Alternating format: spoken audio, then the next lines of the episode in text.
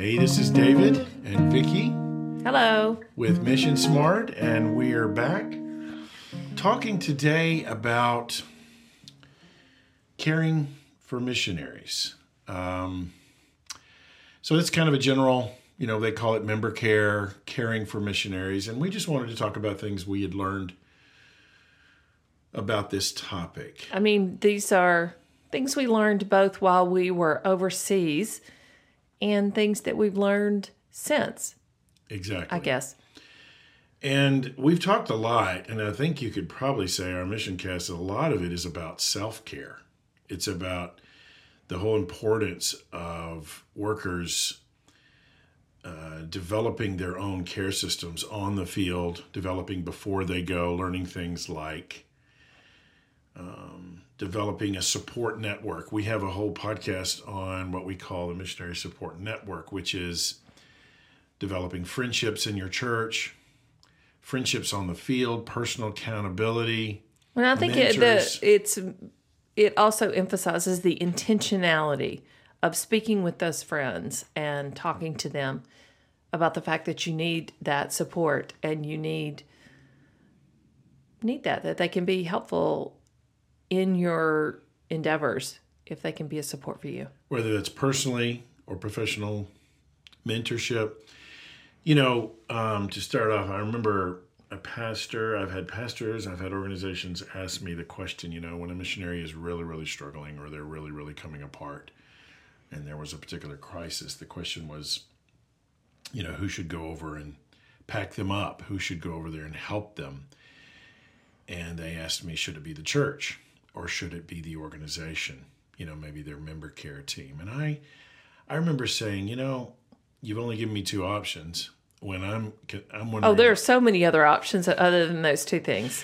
But my first thought was the third one was I want to talk to the workers themselves, the missionaries themselves. Like, how did you get yourself in this state where your church or your organization has to come down and help you? So the Well, emphasis. Not that that you're trying to examine it. No, what I'm saying is, why is that the only options? Where was the the support on the ground? And so a lot of our what we're doing in these podcasts is talking about how you can develop personal accountability, personal friendships, keep your team healthy, following Matthew 18, seeking out mentors. Maybe they're not with your organization, maybe they're completely out of your circle. Maybe they just work there in jobs. They work for some petroleum company or they work for Ford Motor Company or they're in the military. So these people can be part of your on the ground support. Um, and it doesn't need to just be thinking, okay, I've got everything in my team that I need. And if that fails, then I have nothing. I guess that's what we're trying to avoid Yeah.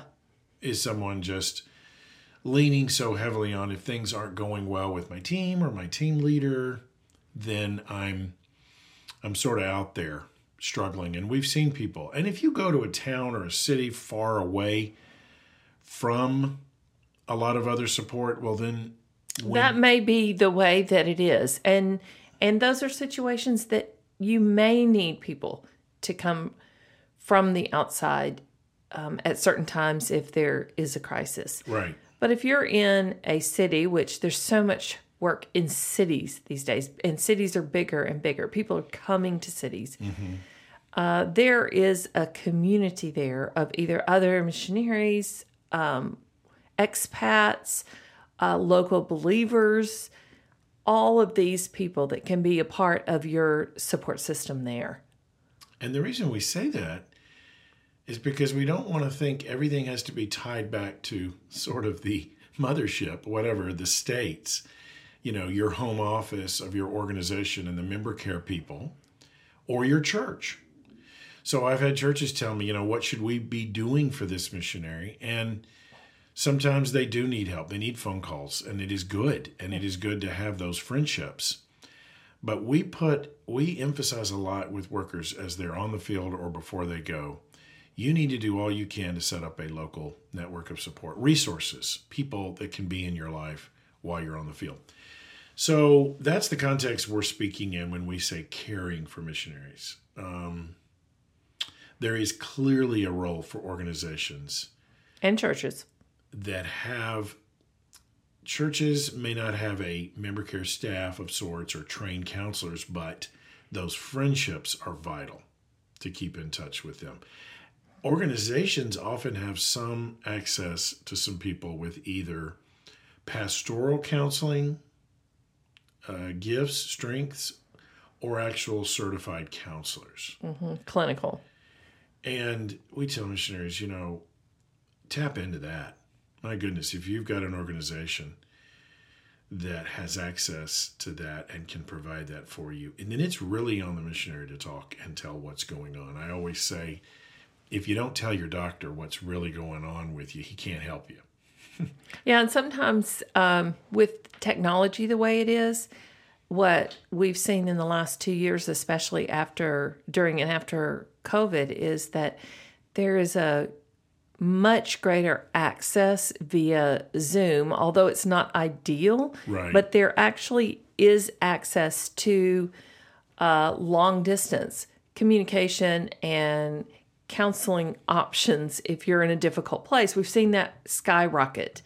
Um, and and while counselors, it may not be ideal and they're not liking it as much, they also see the value. And we're seeing more and more of those kinds of services in the Christian counseling community being offered to people overseas.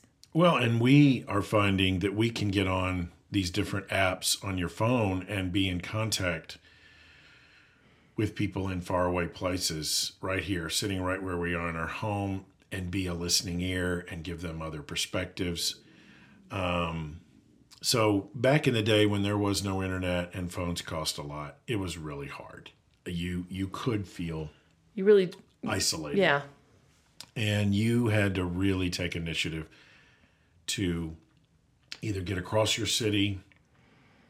Sometimes people had to travel to a city, like if they were out in a smaller town.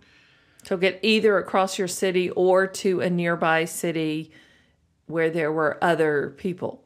I remember sitting with uh, some workers before they went and saying, "Where's the closest people in your age group, or or another mother who has children like yours, or Who's if a believer. yeah, or who was a singles? Where are the other single? Well, it's like an hour." Yeah, because there were almost no local believers in their area for them to fellowship well, with. They may have had a, just a, a one family they were with, or one other two workers, or a national, and they realized they just had that handful of people, and they needed to go. So I said, you need to budget where you can either go in every two weeks and just spend a night or a day.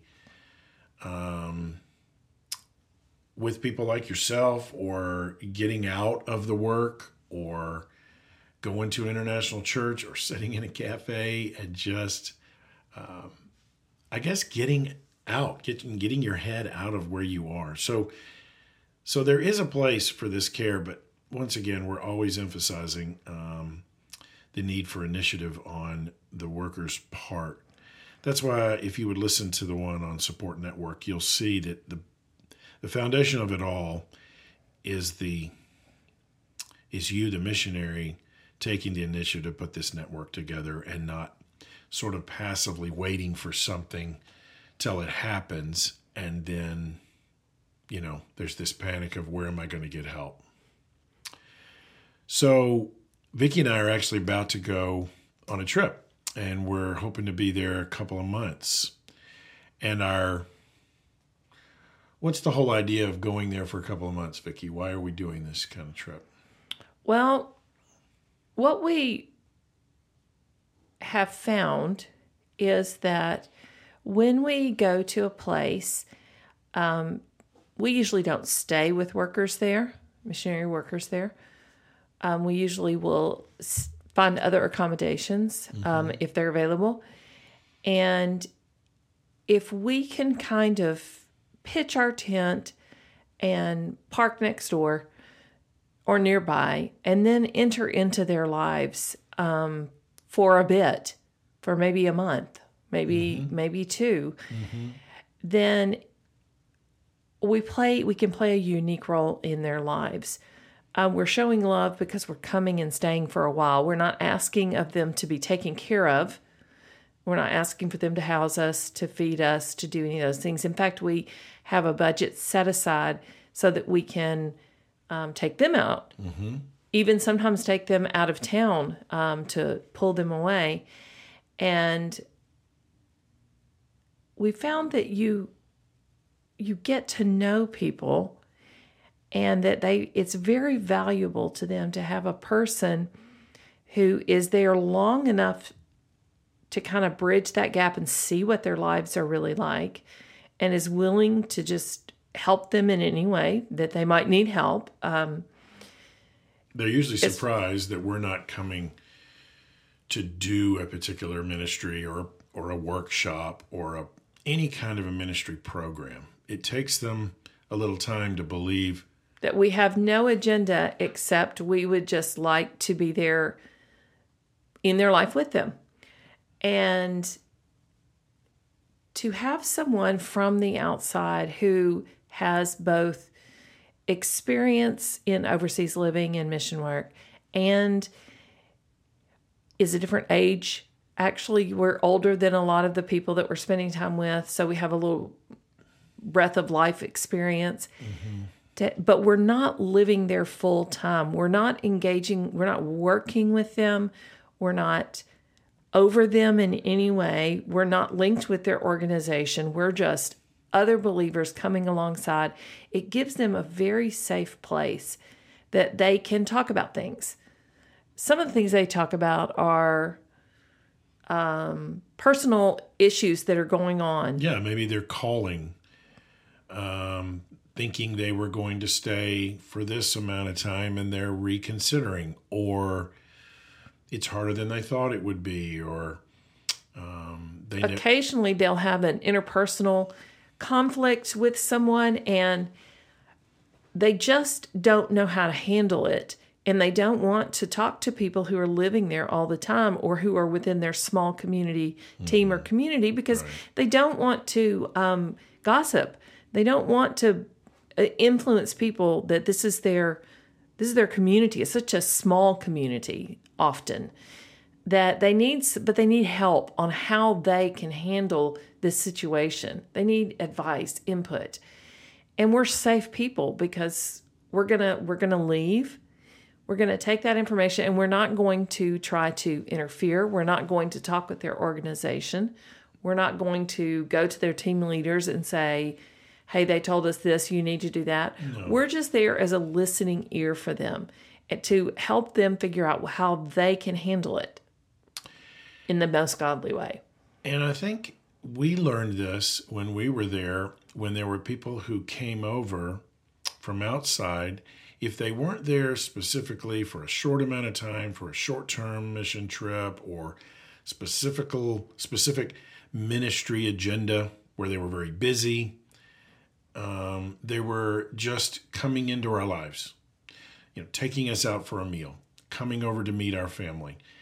They were sort of made available for us to ask them questions. I think the key thing is when they when, when their agenda is only them.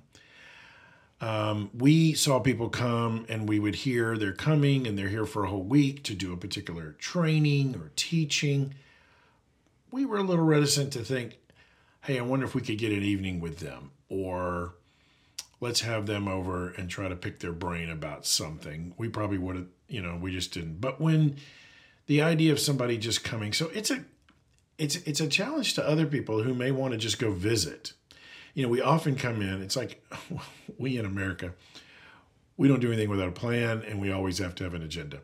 And so the fun part, uh, funny part actually, is when we don't have these heavy agendas, it's hard for people um, asking us, What are you going to do? Um, because if we don't have this workshop, Vicki and I have plenty of training workshops we could do. If and, they and and occasionally someone will say, "Hey, could you um, could you do this thing? Could you could you teach us on this?" Or, "Hey, I've or, got a bunch of friends and that stuff that we were talking about the other day, it seems like it'd be helpful for me and my friends. So, can we go out to dinner and you tell them that, or can go for a weekend somewhere and you could talk to them. Sure, I can do that. But I think people don't want to be projects. So when we say the people are our agenda, it is to be whatever they need. If they need us to babysit their kids, if they need us to whatever. We've taken people to the hospital when they're sick. We we've done all sorts of things. We've gotten out of town, allowing them just to speak English and go have them show us a place they like. Um, we've taken them maybe to stay in a hotel and just relax. And it's interesting when people get out of their circumstances. They get out of the the hamster wheel that ministry day in, day out, week in, week out can feel like. Um, and just relax that some of those deeper questions that have been nagging at them or deeper thoughts that they're not sure what to do with or how to process those those come out in natural conversations so all of this is very natural and yeah i think we've called it organic member care sort of or relational organic mentoring whatever. Yeah, but it's relational. And like Vicky said when you you're not really there to check on them, you're not really there to show me what you're doing, show me your ministry as much as we're seeing how they're doing. And uh, providing enough space for them to ask questions.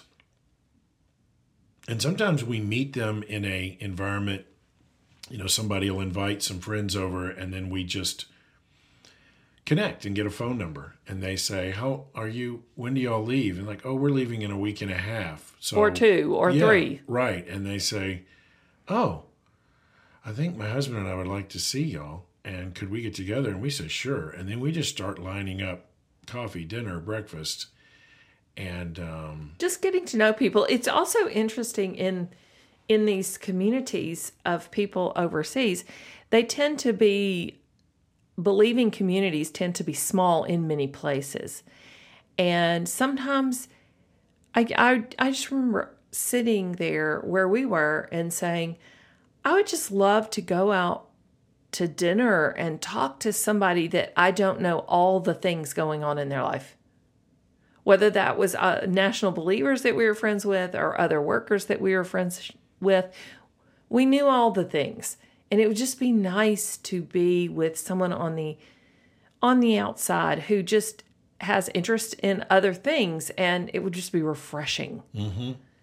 Right. Because sometimes we are we get our heads into our work, and it's about the work, and um, that's not always healthy. I think you know in, here in our own home country, we notice that people have so many different circles of friends. They have church friends and um, you know sports friends, hunting friends family they have family biking friends, family friends, or I've got a couple of buddies I like to go to a movie with, and then Vicky has friends that she just likes to go sit in the backyard and have coffee. Well, they're not all at our church. They're not all in our line of work. They don't all live in our neighborhood. And that is a very normal thing. And I think it's a very healthy thing. And yet, on the field, um, just because there's probably less of us, um, and then sometimes organizations and teams want to provide those services, those that support as a team, um, can sometimes not sometimes not remember that you need other friends. You need people who aren't even doing this kind of work. There may be on the other side of the the bay, the river. Um, they're back in another city, and um, we speak. I speak about this in my book of having people outside your line of work, your line of maybe your even your uh, doctrine, your whatever you call it, your denomination. Um, they're not co-workers; they're actually believers who are in a completely different field. which in some cases could be um, nationals, but in some cases there aren't national believers. And so most of your national friends will not share your worldview. So that's a value, and that's why we do these trips. And we're about to go on one, and uh, as Vicki said, pitch our tent for a while. And um, we we have to trust the Holy Spirit and our friends that we already have there to connect us with their friends and see what God can do. Um, we want to keep talking about this idea of caring for. No, we'll talk about it some more on our next podcast. Exactly. Thanks for being with us on this one.